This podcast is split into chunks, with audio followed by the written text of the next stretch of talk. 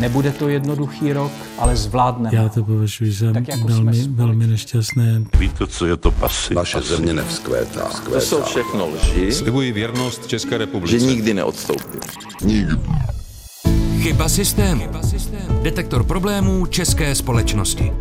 Je to po dlouhé době poprvé, co jsem vypustil z pusy slovo hypotéka a nejevím známky neklidu. To velké očekávání, jak je to skvělá investice, jak je to dobrý uložení peněz, to ještě přihřívá tu polivčičku pod tím a dochází k těm třeba i cenovým bublinám. Někdo si myslí, že bydlení je právo a někdo si myslí, že vlastnit je jak bezpodmínečně, bez nějakých třeba regulí je právo taky. Já jsem si dohledával, kolik vlád tady už slibovalo ten zákon o sociálním bydlení. Chyba systému. Česká společnost v kontextu i v detailu. S moderátorem Českého rozhlasu Janem Pokorným, novinářkou Apolenou Rychlíkovou a komentátorem Davidem Klimešem. Dobrý den a naším speciálním hostem je Martin Lux, což je autor celé řady statí otištěných v prestižních vědeckých časopisech. Působí na Sociologickém ústavu Akademie věd a věnuje se socioekonomii bydlení kromě jiného. Jestli by politici měli mít z něčeho opravdu obavu, tak je to další zhoršení úrovně bydlení. Z tristního 21. místa v roce 2022 jsme sestoupili ještě o příčku níž, na samý chvost Evropy.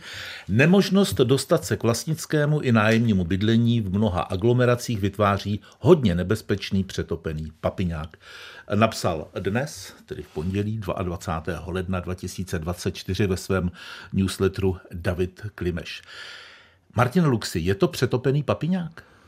A tak určitě snížení dostupnosti bydlení v té podobě, jako se odehrálo v České republice, je extrémní. A nicméně dostupnost bydlení se snížila i v mnoha jiných vyspělých zemích.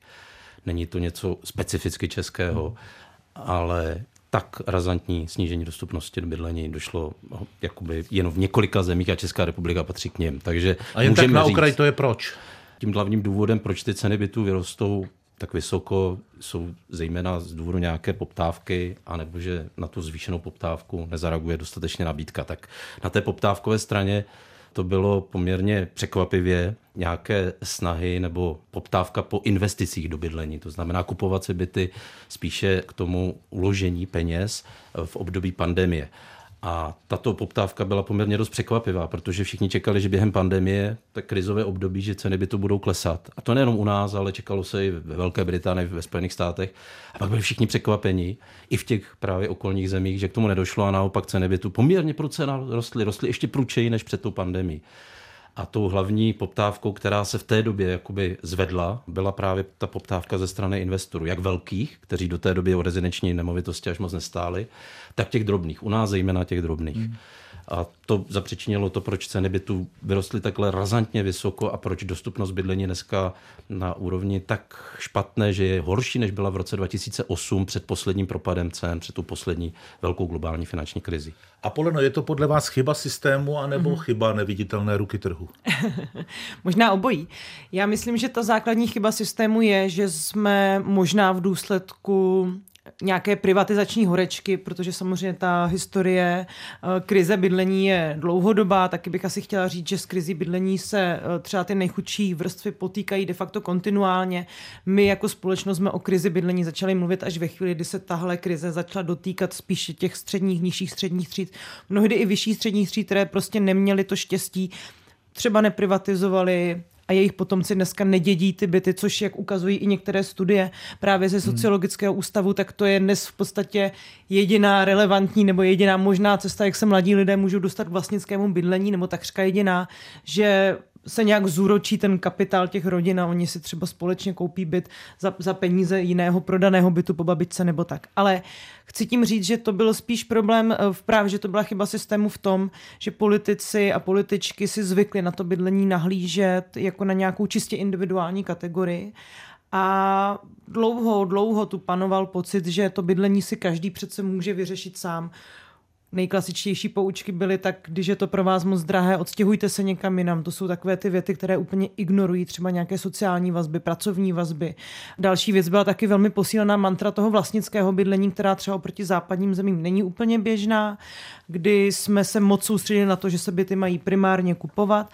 A další věc je právě ta, která souvisí i s tou neviditelnou rukou trhu, Často se setkáváme s tím, že na to bydlení se pohlíží jako na ty housky na krámě. Neuvažujeme o tom, že právě investiční potenciál těchto housek velmi rapidně roste. Dneska, když se koukáte na prodeje nemovitostí, tak jeden z těch hlavních poutačů je, ano, jak říkal pan Lux, uložte se tady peníze, oni se vám budou sami od sebe zhodnocovat. Ten byt dneska kolikrát ani nemusíte pronajímat. A to samozřejmě vede k nějaké kumulaci toho vlastnického bydlení v rukou určité skupiny lidí a naopak ke zvyšování té nedostupnosti. Takže tam je všechno dohromady. Chyba systému i chyba neviditelné ruky trhu. Davide, bydlení jako právo? Ano nebo ne? Já bych potřeboval vědět, co to právo je. My máme v listině základních práv spoustu práv, od práva na zdraví, čisté životní prostředí, všechno možné, ale já potřebuji vědět, jakým způsobem je to prakticky doručováno těm občanům, kteří pod tou listinou základních práv, respektive ústavou jsou. A to si myslím, že stejně jako u těch ostatních práv je prostě na politickou debatu. Já osobně, byť tu debatu vnímám z hlediska nějakého uznání důležitosti té bytové otázky, prostě když nemám střechu nad hlavou, tak všechno ostatní jde stranou, tak rozumím tomu nátlaku nebo tomu požadavku, ale pro mě upřímně řečeno to moc podstatné není. Dokážu si představit i situaci, že slavně tedy uzákoníme nebo to vsuneme, ať už do ústavy nebo do listiny práv, ale vlastně se nic nezmění. Vzpomínám si, jak před posledními volbami si jedna strana chtěla ústavně zaručit, tuším, dostupnost nebo ochranu vodních zdrojů. Skvělý, perfektní nápad, hezky na billboardy, ale nejsem si jistý, že jsme se posunuli dál. Tohle stejné by se nám mohlo stát s tím bydlením. A možná ještě jeden dodatek, já asi se s Apolenou nebudu shodovat v té averzi vůči trhu na bydlení, byť skutečně v té chvíli, kdy se nelícuje ta poptávka s nabídkou, tak skutečně asi příliš na trh spoléhat nemůžeme. To, co je pro mě vlastně zajímavé, že i když jsme si odbyli vlastně ten privatizační étos, to, ať se každý o to stará sám, já vlastně chápu, proč v 90. a 0. letech toto vyplnulo, tak vlastně mě přijde zajímavé z té pravice, že logicky se s tím teda pojí masivní výstavba nových bytů. Když už teda individuálně, tak jako musíte si taky něco koupit. To, když to porovnáme třeba Prahu s Varšavou nebo s jinými, tak to je opravdu úplně někde jinde. A stejně tak bych čekal, to se pojí k tomu dílu, co jsme měli minule s dopravou, tak pokud je to teda individuální věc a vy nemáte na tu Prahu nebo Brno, tak někam odjeďte. Ale jestli si nepletu, tak ten soundbite z minulého dílu byl, že mezi Libercem a Prahou to vlakem trvá jako za Franz Josefa 2,5 hodiny. Tak potom mně přijde, že ta chyba systému i vlastně v tém pravicovém vidění, které asi bylo silné a v rámci jakého neoliberalismu 90. let pochopitelné, tak vlastně pro mě záhadné, jak to, že na to nenavazovaly ty další kroky, aby to mohlo co nejvíce na té individuální bázi fungovat. Když jste řekl, že nebudete souhlasit s Apolenou Rychlíkovou, tak byste to neviděl, ale ona udělala takové půvabné takhle, no, přesně takhle to bylo. A pak začala podle mě stenografovat, protože tolik poznámek si normálně člověk nemůže napsat. Co jste chtěla říct? Já jsem tady chtěla předejít nějakému dezinformačnímu šumu. To není nějaká moje averze na trh. Já spíš myslím, že stát, potažmo obce by měly být součástí toho trhu, měly by vlastně hrát nějakou významnou roli v tom, protože není důležité jenom, jak moc se staví, ale taky, jaký typ toho bydlení se staví a jestli jsme třeba i vůbec z pozice té politické moci, ať jsou to obecní zastupitelstva, nebo ten stát, schopní vyjednávat s těmi soukromými investory, s těmi developery o třeba nějakém podílu dostupného bydlení v těch nových výstavbách, protože to, co se ukazuje, pokud se tohle neděje, a to jsou zkušenosti z mnoha jiných států, pokud ta výstavba je čistě soukromá a ty obce tam třeba sanují jenom tu obslužnost typu školky a vlastně investují do toho, aby se na těch místech dalo vůbec fungovat a žít. A jinak je ten trh čistě komerční, tak hrozí právě to navýšení těch spekulací. Takže já si myslím, že trh je v pořádku, ale samozřejmě je důležité, aby ten stát, potažmo obce v něm hrály nějakou relevantní roli a mohli taky vyjednávat o tom, co se staví, případně do toho stavění sami investovat. Když se podíváme do nedávno zveřejněných údajů prověrky Nejvyššího kontrolního úřadu, tak z té vyplývá, že ten stát dává miliardy do bydlení. Ne, že ne, ale vliv na ten trh to má okrajový, Martin Lux. No, efekt je minimální, ale podobné studie vznikaly i v těch západních zemích a všichni se diví, jak to, že investujeme takové obrovské prostředky do bytové politiky, tak proč je dostupnost bydlení pořád horší? A ta otázka zazněla i ve Velké Británii a všude jinde, že vlastně jediné, co se zvyšuje, jsou zisky developerů. Já bych chtěl jenom říct jednu věc, já bych zareagoval na tu debatu kolem trhu. Ten trh s bydlením A zaplať pánbůh, že ho máme, protože to, co bylo před rokem 1990, kdy nebyl ten trh, tak fungovalo velmi špatně a asi by se někdo k tomu nechtěl vracet. Tak ale je v mnoha ohledech specifický. A to se často neříká. V těch mediálních zkratkách se ten trh popisuje takovým tím jednoduchým učebnicovým přístupem, jako že vlastně na něm je nějaká poptávka, na to zaroguje nabídka, bude se víc stavět a tím se to se vyrovná. Ale tak to na tomhle trhu nechodí. Ten trh je jeden z nejméně efektivních trhů, což znamená mimo jiné to, že právě to vyrovnání nabídky a poptávky tam probíhá velmi, velmi pomalu. To logicky už jenom z toho důvodu, že než se postaví ten dům, když se ta poptávka objeví, tak to trvá několik let. A to nemyslím jenom povolování té stavby, ale už i samotná ta výstavba bytového domu trvá třeba 1-2 roky. Takže uspokojení poptávky trvá mnoho let. Další specifikem je, že se staví na pozemcích a to nevyrobíme. To je typ zboží, kterého je omezené množství.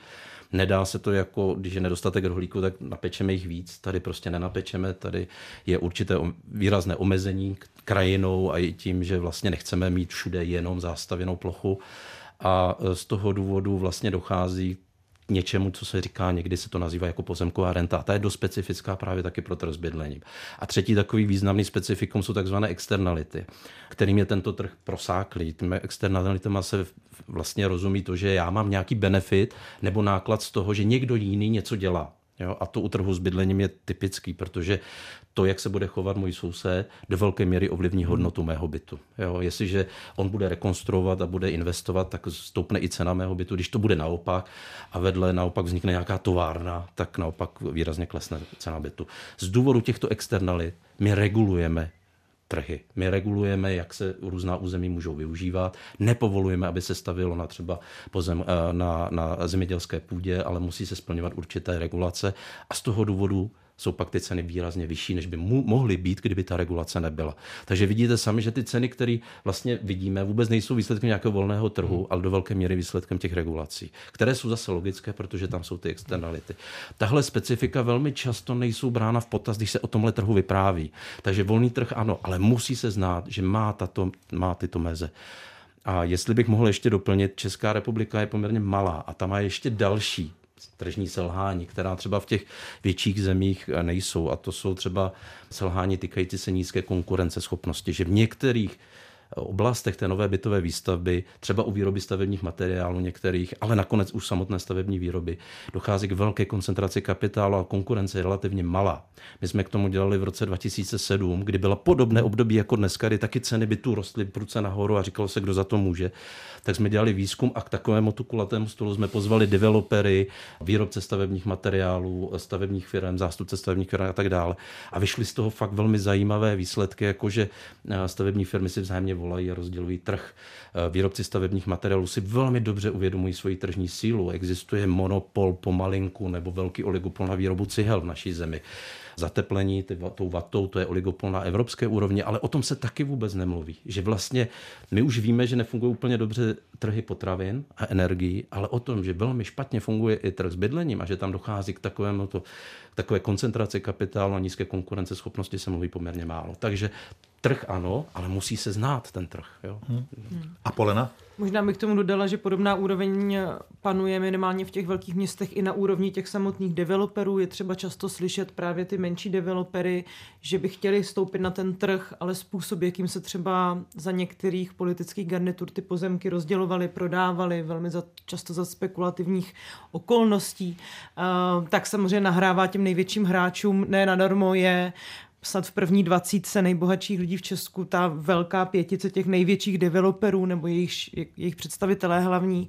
Ukazuje to samozřejmě i na další selhání toho systému, protože když se podíváme na to, co by ten trh vlastně mohlo trošku rozvolnit, když já si myslím, že ty regulace nejsou špatně, třeba ve Vídni jsou regulace už na úrovni samotných jako územních plánování, takže to asi záleží na nastavení těch regulací, ale tak právě třeba vstup menších developerů, kteří fungují trošku operativněji, můžou zastavovat třeba menší plochy rychleji, nemusí plánovat ty velké celky, by určitě mohl třeba, nebo i vstup nějakých takových skupin, jako je Baugrupe, kdy vlastně odbouráváme vyloženě toho developera a dáváme ty pozemky přímo lidem, kteří sami chtějí něco stavět, by mohl taky trošku rozvázat ruce v té politice bydlení. Chyba systému. Česká společnost v kontextu i v detailu.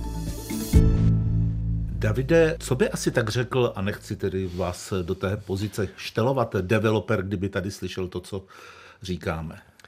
Asi by si stěžoval na délku stavebního řízení, asi by si stěžoval na byrokracii, asi by si stěžoval na nepřehledné podmínky, včetně třeba těch, které by mu umožnily spolu s obcemi stavět nějaké to, co označujeme často jako sociální bydlení, byť přesně nevíme, co všechno do toho zahrnujeme.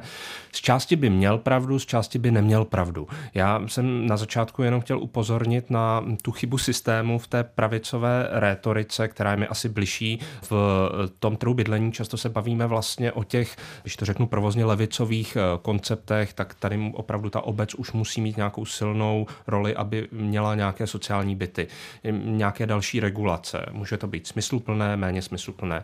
Já jsem jenom chtěl upozornit, že je pro mě zajímavé, že někdo, kdo tohle odmítá a přistupuje k tomu zprava, tak vlastně právě vůbec neřeší ty věci, které by řeší třeba typicky ten developer, délka stavebního řízení, jak to, že se u nás staví výrazně méně než ve Varšavě, byť chápu, že jsou to rozdílná města. A tohle mně přijde jako zajímavé, že máme nějakou levicovou pozici, pravicovou pozici, vzpomněme si na debatu před sněmovními volbami 2021, kdy polovina názoru na bydlení byl komunismus nebo neomarxismus, druhá polovina byla fašismus, ale skoro nic nebylo realistického. Ale že z obou dvou stran to selhává. A jenom prakticky k čemu to dospěje, když to selže, tak to dospěje právě k tomu, co vy jste citoval z toho mého newsletteru na začátku, já jsem odkazoval na něco, co vyrábí Česko v datech spolu s partnery Index Prosperity a vlastně ten výsledek, byť ty data jsou měkká a určitě pan Lux a další vědci by třeba mohli něco zpochybňovat, tak když to selže zleva i zprava ten přístup k bydlení, tak to dopadne tak, jak je právě v tom indexu. Finanční dostupnost bydlení potřebujete 14,9 ročních platů. To je 27. místo z 27 států v Evropské unii. Úplně poslední místo. Výdaje na domácnost. U nás je průměrně 28% výdajů z těch měsíčních výdajů. To je 23. místo z 27. Naprostý chvost. Počet domů a bytů na 1000 obyvatel 408. To je 24. místo. Samozřejmě neznamená to, že když máte extrémně hodně bydlení, takže, nebo těch jednotek, tak je to automaticky dobře, ale tohle je skutečně asi málo. Cena novostavby, a už jsme o tom mluvili, je na 150% roku 2015. Jsou evropské státy, kde je to třeba pořád kolem té 100. 24. místo. A délka stavebního řízení 246 dní, 23. místo. Tohle je to, co jsem myslel tím papiňákem. Můžeme trošku si vybrat tržní přístupy, byť mají určitě své selhání a své externality, trochu více do toho jít státní regulací, ale něco si musíme vybrat v nějaké kombinaci, protože jinak ten výsledek je, že ve všech ohledech jsme někde okolo toho 25., 26., 27. místo ze 27. A tam už opravdu, když říkají politici těm občanům, my se máme skvěle, jedeme, budeme křižovatkou Evropy, no tak oni vidí na tom svém vlastním životě, kolik je stojí to bydlení a prostě těžko na téhle křižovatce budou chtít žít. Možná ještě k tomu pravolevému pohledu, já si myslím, že ono to dneska už tak ani moc neplatí. Vzpomínám si na zajímavý rozhovor s Martinem Kubou, který vlastně mluvil o tom, že Jihočeský kraj se potýká s velkým odlivem mozků a detekoval tehdy, že jedním z těch hlavních problémů je vysoce nedostupné bydlení. Protože my se často bavíme o Praze, která má opravdu s tou dostupností velké problémy, ale třeba v porovnání s mediánovou mzdou jsou na tom některé kraje, typicky třeba Zlínský, ještě hůře. A ten Českobudějovický, tuším, také na tom nebyl úplně dobře.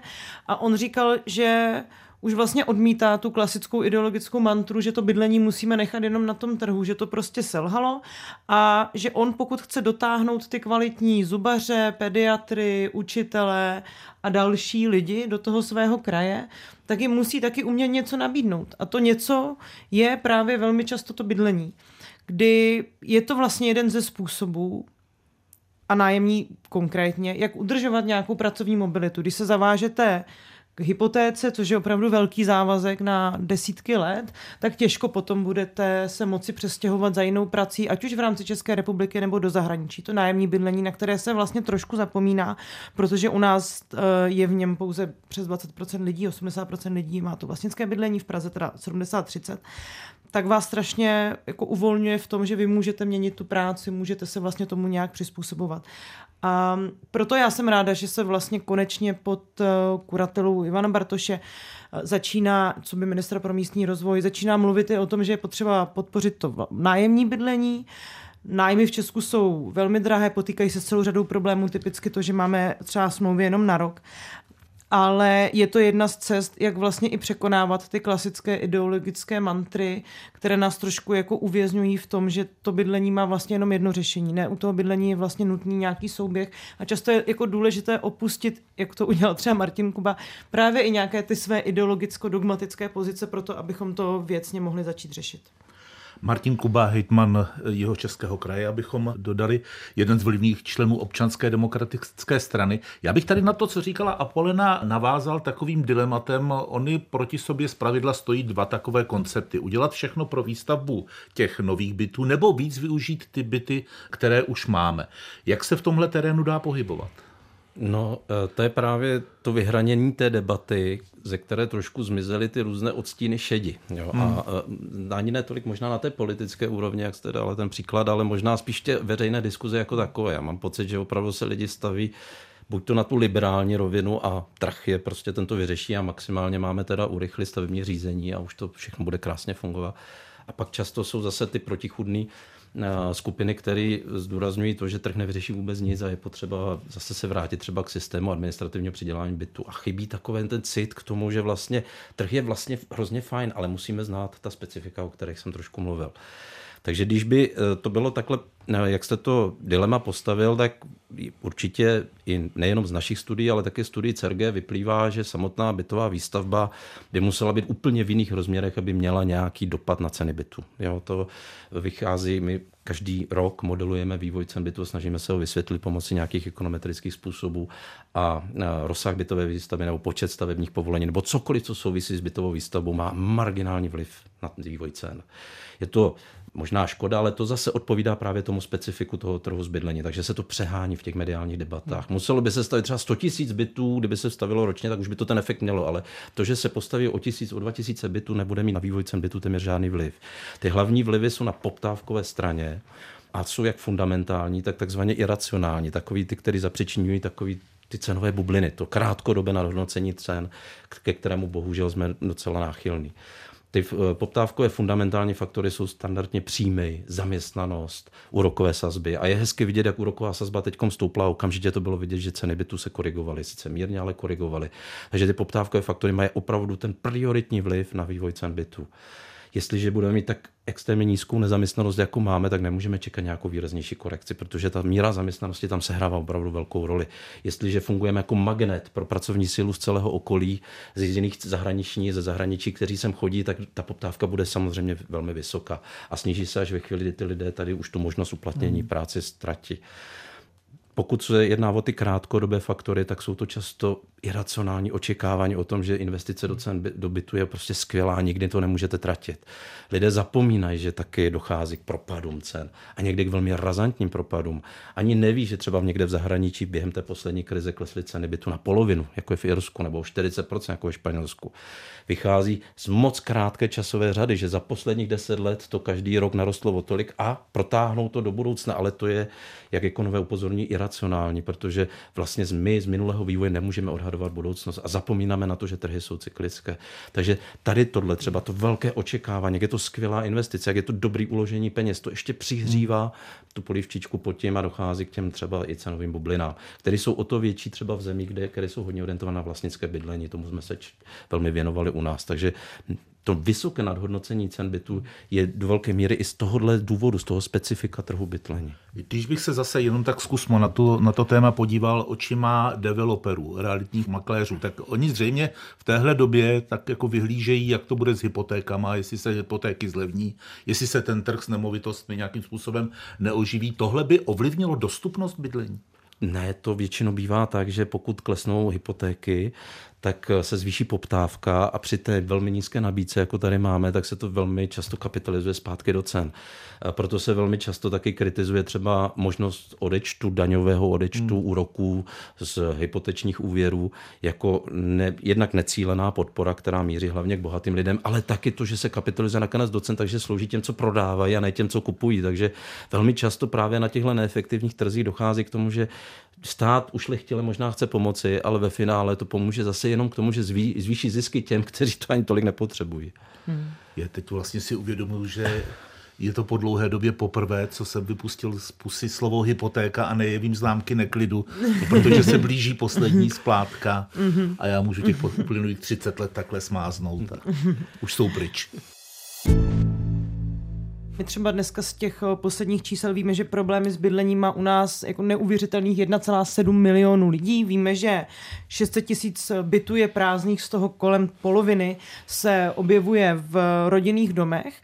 A to jsou nějaké počátky dat, které se týkají bydlení. U toho bydlení totiž dlouho panoval takový úzus, že je to tak strašně soukromá věc, že ten stát ani nemá vědět, jaký třeba poměr toho vlastnictví u nás je. Tím pádem u nás tady nebylo možné ani zjišťovat, třeba do jaké míry sem vstupují nějaké zahraniční firmy, které můžou třeba skupovat nájemní bydlení, typicky. Samozřejmě největší vlastník nájemního bydlení u nás je Heimstaden, který vlastní ty bývalé OKD byty, ale to jsou pohyby na těch trzích, které bychom my, nebo politici by měli chtít znát, protože teprve ve chvíli, kdy si ta politická třída vůbec jako uvědomí, s jakým typem vlastnictví se tady potýkáme, jestli jsme ten případ té země, kdy, což my jsme, kdy ty velký vlastníci tady nejsou, třeba na rozdíl od Německa, kde je podíl nějaký vyšší třeba těch velkých korporátních vlastníků takzvaných. A do jaké míry to vlastní ty jednotlivci, ale ta debata má jít ještě dál. Kolik ti jednotlivci mají bytů, jakým způsobem je s těmi byty nakládáno. To pro někoho to určitě působí jako nějaké přílišné šťourání se v soukromí, ale bez toho, aniž bychom to věděli, se třeba velmi těžko nastavuje daňová politika. OECD dlouhodobě varuje, že Česká republika má velmi nízkou daň z nemovitosti, dokonce vypracovala pro nás takový návod, jak bychom se měli chovat, ale upozorňuje tam na to, že to danění není jenom tak, že máte, buď ty daně mají být vysoké nebo nízké, vy můžete i v rámci toho mixu vlastně danit progresivně, vy můžete i nabízet třeba lidem, že když ty byty pronajmou, tak ta daň může být odpuštěna. Je to o nějaké variabilitě těch daní. Ale bez toho, aniž bychom věděli, kdo s jakým majetkem operuje, tak to velmi těžko sestavíme, nějaký třeba adekvátní daňový mix. A je strašně náročné, jakým způsobem to téma vyvolává, já to nějak chápu, ale jak neadekvátní reakce vyvolává. A vždycky si vzpomenu třeba na období covidu, kdy vlastně bylo takové doporučení, aby lidem v nájmech třeba nezvedali ten nájem během té covidové éry, že to může vlastně být pro ně nebezpečné nebo ohrožující. A tehdy se velmi rychle vlastně zvedla nějaká asociace majitelů bytu a začali vlastně říkat, že to je právě ten zásah do jejich soukromých práv.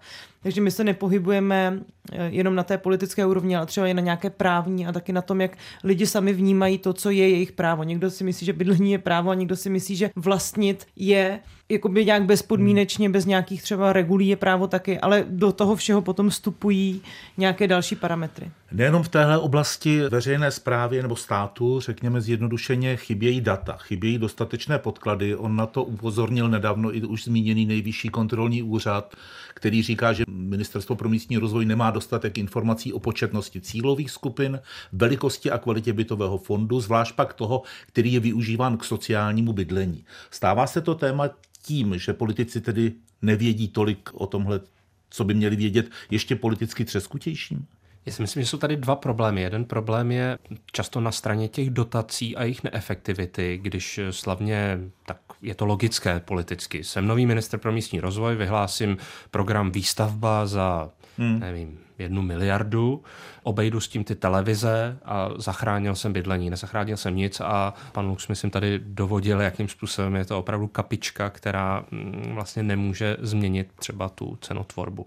Ale pak je vlastně druhá věc a to je ta datová, že pokud máme nějaké státní podpory, ať už stávající a do toho třeba klidně můžeme řadit i ten odpočet úroků za hypotéku, nebo o něco usilujeme, což už asi 20 vlád usiluje o zákon zákon o sociálním bydlení a stále není, tak bychom měli vědět, jaké jsou ty podklady. A vlastně možná v tomhle je zajímavé, že se posouvá ta citlivost po všech těch krizích té české společnosti, do čeho vůbec stát nemůže strkat nos a do čeho naopak jo, ano. Já bych to ilustroval třeba na tom, že když někdo chtěl zjišťovat v Praze na údají z elektroměru, jestli je obydlený ten byt nebo ne, tak to byl nepřijatelný zásah do vlastnictví, když třeba ty elektroměry jsou často venku a myslím si, že jako někde to vidíme, že to může fungovat.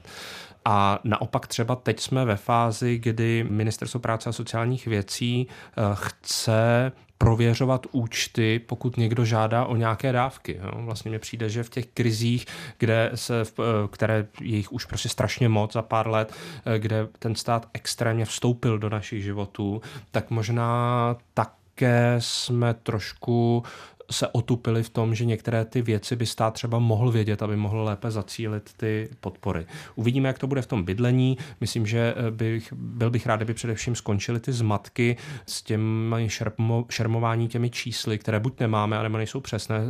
Jenom bych připomněl takovou tu kauzu, která byla po sčítání Domu a lidu 2001, jestli se nepletu, kdy špatně bylo pochopeno to, co Český statistický úřad označuje jako neobydlený byt, že nemusí být prázdný a najednou z toho někdo dovozoval, kolik je kde prázdných bytů, které by mohly sloužit pro pokrytí bytové krize.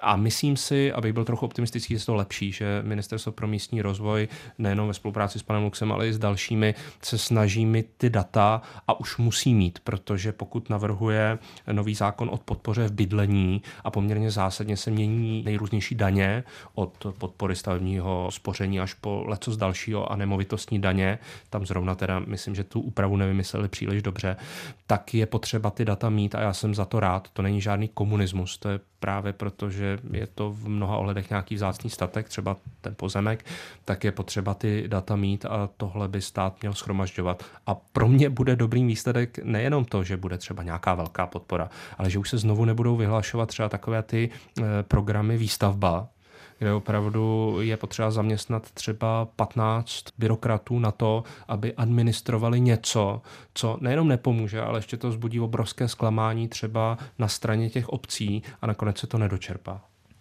Vy jste mluvil, Davide, o návrhu zákona o podpoře bydlení. Ono to zní jako skoro návrh zákona o sociálním bydlení, ale není to zákon o sociálním bydlení, ale o podpoře bydlení.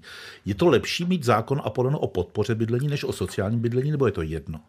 Není to jedno. Koneckonců to, že došlo k přejmenování toho zákona, je reakce na to, jakým způsobem se i politická třída, i část české společnosti, která je opravdu hodně zatížena tím vlastnickým narrativem. Ono do toho bydlení nevstupují jenom ty politiky, ale to, jaký společenský narrativ je kolem toho bydlení utvářený. Když prostě většina lidí si myslí, že to nejlepší, co je, jako ten byt vlastnit, tak samozřejmě ta politická třída na to nějak reaguje. A když pan Lux mluvil o těch negativních externalitách, často jsou to právě i developeři, kteří nechtějí ten podíl toho sociálního bydlení, protože to kazí tu cenu těch nově postavených bytů. Protože si lidi představí, že tam půjde bydlet nějaká chudá romská rodina, když to řeknu úplně stereotypně, a najednou to bydlení pro ně nebude tím lukrativním safe spacem, jak si ho představovali v té vysněné variantě.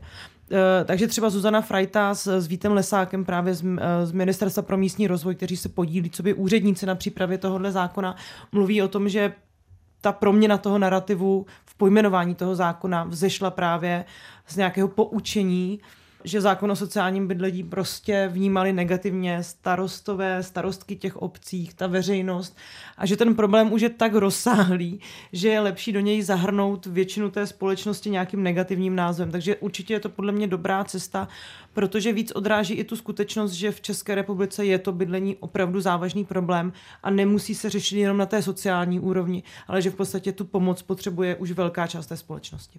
A ten návrh zákona, který už má svoje kontury, a už to říkala Apolena, je to tedy v gesci ministra pro místní rozvoj Ivana Bartoše, předsedy Pirátské strany, ten je tak spásný, že třeba za rok už se k téhle debatě nebudeme muset vracet? Ne, ani náhodou, ale já bych jenom doplnil, že ten zákon se sice formálně takhle přejmenoval, ale fakticky je to pořád ten zákon o sociálním bydlení. Ten zákon cílí skutečně na ty lidi a domácnosti, které jsou v kritické bytové nouzi, je jich asi zhruba 150 000 a vlastně sám o sobě nezahrnuje tu bytovou výstavbu. Ministerstvo počítá s tím, že vedle toho zákona vznikne taky nějaký další program na podporu výstavby dostupného bydlení a ta bude zahrnovat i výstavbu třeba bytu pro střední třídu. Pardon, a pro koho by tohle sociální bydlení mělo být? A tady to podle zákona by mělo být zhruba pro těch 150 000 domácností v té kritické bytové nouzi, které my někdy říkáme bezdomovectví, ale v tom širším významu toho bezdomovectví. Takže ten zákon se jako první tady opravdu snaží řešit problematiku bezdomovectví, která neustále zůstává neřešena, přestože naše země prochází poměrně hezkým vývojem ekonomickým a všichni bohatneme, tak počet lidí, kteří čelí bezdomovectví a kteří mají tuhle zkušenost, neustále narůstá. My jsme vlastně nikdy s něčím takovým nepřišli. Já jsem hrozně rád, že ministerstvo přišlo s tímhle návrhem zákona, že je takhle cílený dokonce na tu kriticky ohroženou skupinu domácností a využívá inovativní metody, jak jim pomoci pomocí takzvaného garantovaného bydlení. Využívá vlastně soukromých nájemních bytů, kde soukromníci získají nějaké garance a na základě toho vlastně soukromníci budou ochotní nabídnout ty byty této skupině domácností. A to řeší primárně ten zákon o podpoře bydlení. On se sice takhle jmenuje, ale cílí skutečně na to, jako kde kdysi cílili ty jiné pokusy a říkalo se jim zákon o sociálním bydlení. A to je ta hlavní změna nebo ten hlavní přínos, že dobře, budu mít byt ve svém soukromém vlastnictví, nějak jsem si na něj vydělal, splatil jsem tu hypotéku, nějak jsem si ho vymazlil a teď mě stát bude motivovat k tomu, abych ho nepoužíval třeba jako investici nebo ho nedal dětem, ale bych tam ubytoval sociálně slabší rodinu?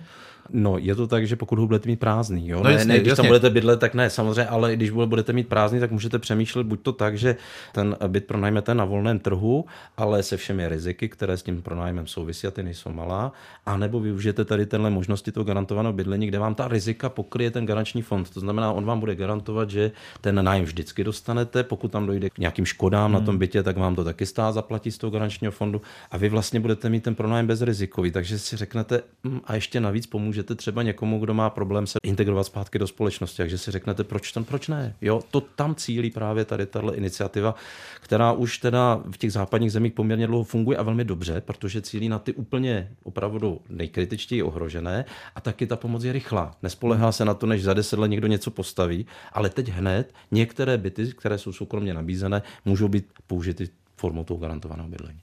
Davide? Já jsem jenom chtěl doplnit, že přestože ten zákon určitě ještě podstoupí poměrně ostrou kritiku a já úplně nevěřím tomu, že by od ledna 2025 mohl platit, tak ještě, že už je a je dobře připravený. Já jsem si dohledával, kolik vlád tady už slibovalo ten zákon o sociálním bydlení a skončil jsem, pak už jsem nešel dál, srpen 2013, to znamená více než 10 let, předseda ČSSD Bohuslav Sobotka slibuje, cituji, sociální demokracie má připravený zákon o sociální bydlení, předložíme ho v zápětí po volbách do sněmovny a bude to jeden z prvních kroků, které vláda podnikne. Těch očekávání je už strašně moc. Jo. I ta sociální demokracie, která dostala premiérství, tak ani ona nebyla schopná vlastně to základní pro svůj elektorát nějakým způsobem dotáhnout. Z tohohle pohledu... Však už se taky nemenuje sociální demokrat. To je pravda. Z tohohle pohledu jsem moc rád, že vlastně v květnu 2023 bylo toto představeno s tou ambicí, že do 10 let by se mělo snížit ten počet z těch 150 000 ne na nulu, ale asi o 3/3.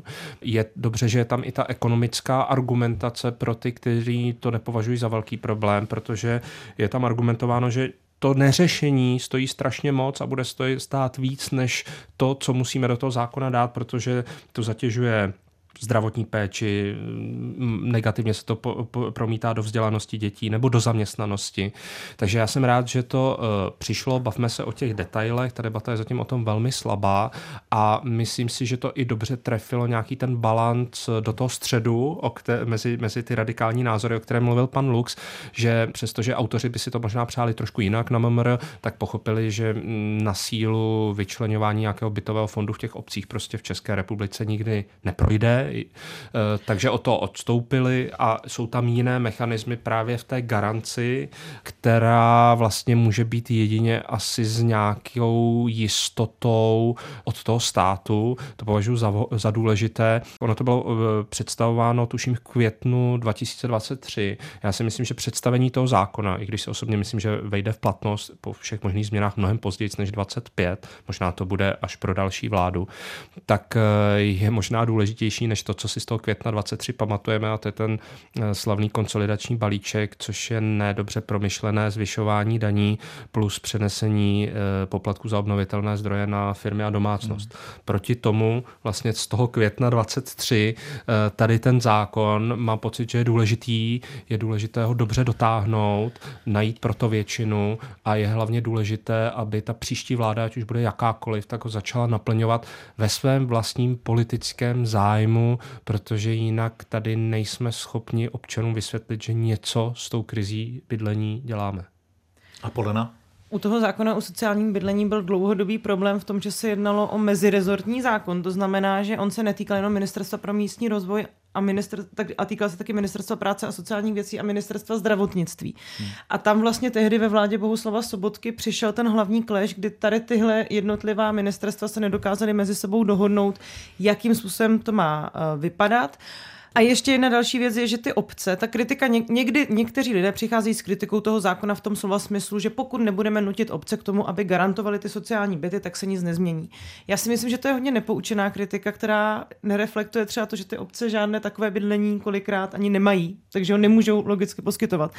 Což samozřejmě, my se můžeme bavit o tom, jak třeba přenastavit daně z nemovitosti, tak aby ty obce reálně mohly je reinvestovat zpátky do třeba adekvátní výstavby nebo do podpory té výstavby. To jsou ale kroky, které potrvají hodně dlouho, a pokud tu bytovou krizi právě těch nejvíc ohrožených skupin chceme řešit rychle, musíme nacházet jiné strategie. Co je taky důležité u toho zákona, si myslím já, je nějaký prvek prevence, protože on vlastně říká, pojďme vymyslet kontaktní místa, která už třeba v Praze na mnohých místech fungují, kam se lidé budou moc obrátit, pokud budou mít pocit, že už to s tím bydlením nezvládají. Typicky to může velmi pomáhat třeba lidem v nájmu. Já bych byla samozřejmě ráda, kdyby v prvé řadě se podařilo Ministerstvu práce a sociálních věcí zasílat příspěvky na bydlení včas, což je věc, která se z nějakého nepochopitelného důvodu nedaří řešit. Já sama mám ve svém okolí několik lidí, kteří i 3 měsíce čekají, a to opravdu v situaci, kdy vám hrozí vystěhování prostě. A ten stát vám garantuje nějakou pomoc, když třeba se propadnete ze zdravotních důvodů na dno. Ale i ta kontaktní místa vlastně mají nějaký preventivní charakter, že tam člověk může zjistit nějaké informace, protože řada těch lidí, co jsou nejvíce ohroženi tím bezdomovectvím, tak často třeba má zhoršený přístup k připojení na internet nebo má nižší schopnost orientovat se v nějaké úřednické hantýrce, vyplňovat příspěvek na bydlení. To, kdo to někdy absolvoval, to je v podstatě práce na 3/3 úvazek, když to chcete dělat každé ty 3 měsíce. Je to opravdu hodně dokumentů, byť se to už zlepšuje. Chyba systému. Detektor problémů české společnosti. Ty dva trendy, bydlení ve vlastním a nájemní bydlení, jak odhadujete, že se to bude vyvíjet? A tak v téhle chvíli preference bydlet ve vlastním je strašně silná v České republice a nějak zvlášť se nemění ani mezi mladými lidmi. My jsme dělali nějaký výzkum mezi mladými lidmi a často se říká, že mileniálové už jsou jiní a že jim nevadí bydlet v nájmu a častěji se stěhují, a není to tak. Oni se sice častěji stěhují, ale stejně touží po vlastním. A ve finále samozřejmě teď kvůli té nízké finanční dostupnosti bydlení si to třeba nemůžou dovolit hned, ale pořád doufají, že jednou ano. Takže ta touha vlastnice dědí v rámci rodiny, nějak v socializaci v té rodiny. Ani ne nějak nátlakově, ale už tím, že člověk vyrůstá ve vlastním, tak jako přejímá, že toto je normální, bydlet ve vlastním a nájem je vlastně něco špatného. Navíc se posiluje i tím, že u nás je poměrně častá mezigenerační výpomoc. To znamená, rodiče pomáhají dětem s koupí bytu finančně, no, ale opravdu hodně, že třeba 1/3 vlastníků bydlení dostane celý ten byt zadarmo, jako prostě naši výzkumu. Takže to je poměrně časté. A tím logicky se přenáší i ta norma, že to je normální právě bydlet ve svém, že nikoli v nájmu, a přenáší vlastně zase tímhle způsobem rodiče na děti. Takže si nemyslím, že takováhle norma se může změnit nějak rychle. Spíš jde o to, že máme s tím počítat, že tady taková norma silná je, protože ten trh pak funguje malinko jinak a hrozí tam třeba i to krátkodobě nadhodnoceni ty cenové bubliny a přizpůsobit ty nástroje k tomu, aby jsme si to lépe pohlídali, aby tady nehrozil ten španělský scénář nebo ten irský. To je všechno. Nemáme znásilňovat lidský preference, takže já si myslím, že dál bude pokračovat ta touha po vlasti a až lidé jednou poznají, že opravdu to nebyla tak skvělá investice, jak si na začátku mysleli a najednou je ta cena bytu jako poměrně razantně klesne, tak tam se otevře okénko změnit. Jo, to většinou tak bývá, že ta norma se mění v nějakých těch tragických okamžicích, což v téhle chvíli by byla třeba právě ten krach toho trhu. Říká Martin Lux. Já bych jenom možná dodala, že já i vítám to, že se o tom nájemním bydlení víc baví. Ono je velmi těžké třeba ty nájemníky a nájemnice nějak organizovat, což je třeba věc, která v jiných zemích je taky poměrně běžná, že vlastně fungují v nějaké organizaci, že jsou schopní sami sebe zastupovat a vyjednávat. V Česku bohužel to funguje tak a primárně, a myslím si, že třeba Ivan Bartoš se o tom snaží mluvit, často ten problém pramení z nějaké nejistoty, kdy opravdu vy dostáváte tu smlouvu třeba na rok v těch úplně špatných lokalitách, to může být i klidně jenom podnájemní smlouva na měsíc, což negarantuje. Ta míra toho stresu související s tou ztrátou toho bydlení patří vlastně k největším v tom našem životě. Ale to nájemní bydlení je opravdu vnímané jako nějaká popelka. Přitom vlastně pro tu moji generaci a mladší generaci jako není moc jiných možností, jak bydlet. A pokud ten stát vlastně chce trošku to nájemní bydlení teda nějak zatraktivnit, tak nemůžeme se bavit jenom o těch negativních příkladech těch nájemníků a nájemnic, kteří někomu zdemolovali byt a nešlo je vystěhovat, ale i o příkladech, kdy prostě je naprosto běžné pronajímat lidem, kteří se chtějí někde aspoň částečně usadit, založit si rodinu a začít pracovat, byty na rok a navzdory častým slibům, že nebude docházet tomu zvyšování, je potom ta relevance toho zvyšování úplně neomezená. Prostě vy máte tím státem garantované to, že se může ten nájem zvyšovat v té dlouhodobé smlouvě jednou za 3 roky o 20%. I to mi přijde vlastně poměrně hodně, ale jednou za rok, když se uzavírají ty krátkodobé smlouvy, tak tam žádné omezení není. To znamená, že během 3-4 let se člověk může dostat o o několik víc tisíc v té splátce výše, k tomu připočteme drahé energie a tak dále a to všechno vyvolává extrémní nejistotu. Ne nadarmo ty poslední měsíce loňského roku byly ve znamení opravdu nejrychlejšího nárůstu žádostí o příspěvek na bydlení, který jsme tady kdy za poslední dobu měli, protože lidé se cítí zranitelní v tom nájemním bydlení a paradoxně tam vlastně nakonec dochází k takové situaci, že ten stát vlastně nějaké nízké mzdy a vysoké nájmy subvencuje zase těm soukromníkům skrz ty dávky a já si nejsem jistá, jestli to je nějak dlouhodobě udržitelná strategie. Myslím, že to bylo i v těch statistikách, o kterých mluvil na začátku David, že to nájemní bydlení ve srovnání s bydlením ve vlastním se vyplatí jen ve 2 zemích Evropské unie. Je to tam, nemám tady přesně ty data. Já si osobně myslím, a tím navazuju na Martina Luxe, jedna věc je, co se vyplatí, co se nevyplatí. A pak jsou ty strašně silné, tradované, rodinné, předávané příběhy o tom, co znamená bydlet. A tam vlastně ta racionalita často nehraje roli, ať už se bavíme o někom bez smyslu. Slyšel jsem to dokonce i od předsedy jedné strany před sněmovní volby 21, že je důležité vršit ty hypotéky a jednou ručit za tu druhou, což bylo dokonce nelegální, ale zjevně někteří lidé k tomu takhle přistupují. A druhá věc je zase, že někdo hodně prostě sází z té zkušenosti, která je třeba chudší, no tak prostě jsme odsouzeni k tomu nájmu, ale ne protože by to prožívali pozitivně, ale je to prostě nehoda, která se stala a skutečně i u těch mladých mě překvapuje, jak málo toto je vykořeněno. Stále to berou, že je to nějaká ideálně dočasná nehoda, než se dostanou k tomu vlastnickému bydlení. Já jenom k tomu nájemnímu bydlení jsem chtěl dodat jednu věc, je takový sen, nevím, jestli je realizovatelný, vždycky přemýšlím nad tím, jak ten trh na ten neúplně dobře fungující trh přece jenom trošku ještě víc sunout, aby někomu sloužil a já si myslím, že by v těch velkých aglomeracích při těch nemožností jiných řešení by mělo taky poměrně silně vzniknout nějaká kooperace mezi těmi, co mají pozemky a mezi těmi, co mají finance. Konkrétně si myslím, že výstavba garantovaných nájemních domů, kde obec vloží ten pozemek, protože to ty obce mají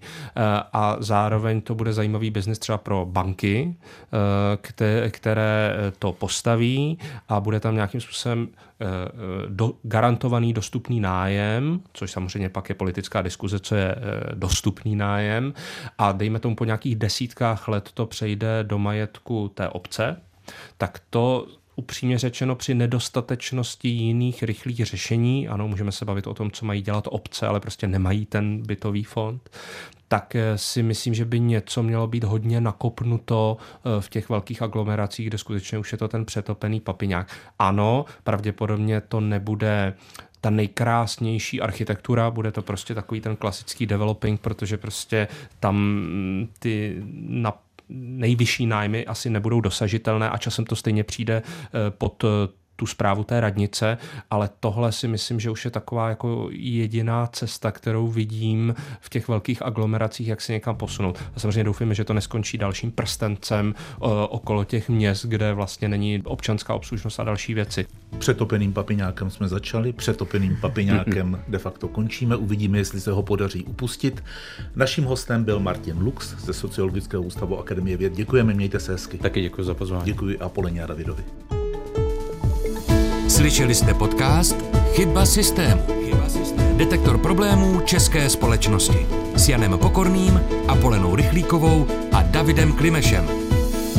Všechny díly najdete na webu Českého rozhlasu Plus, v aplikaci Můj rozhlas i v dalších podcastových aplikacích.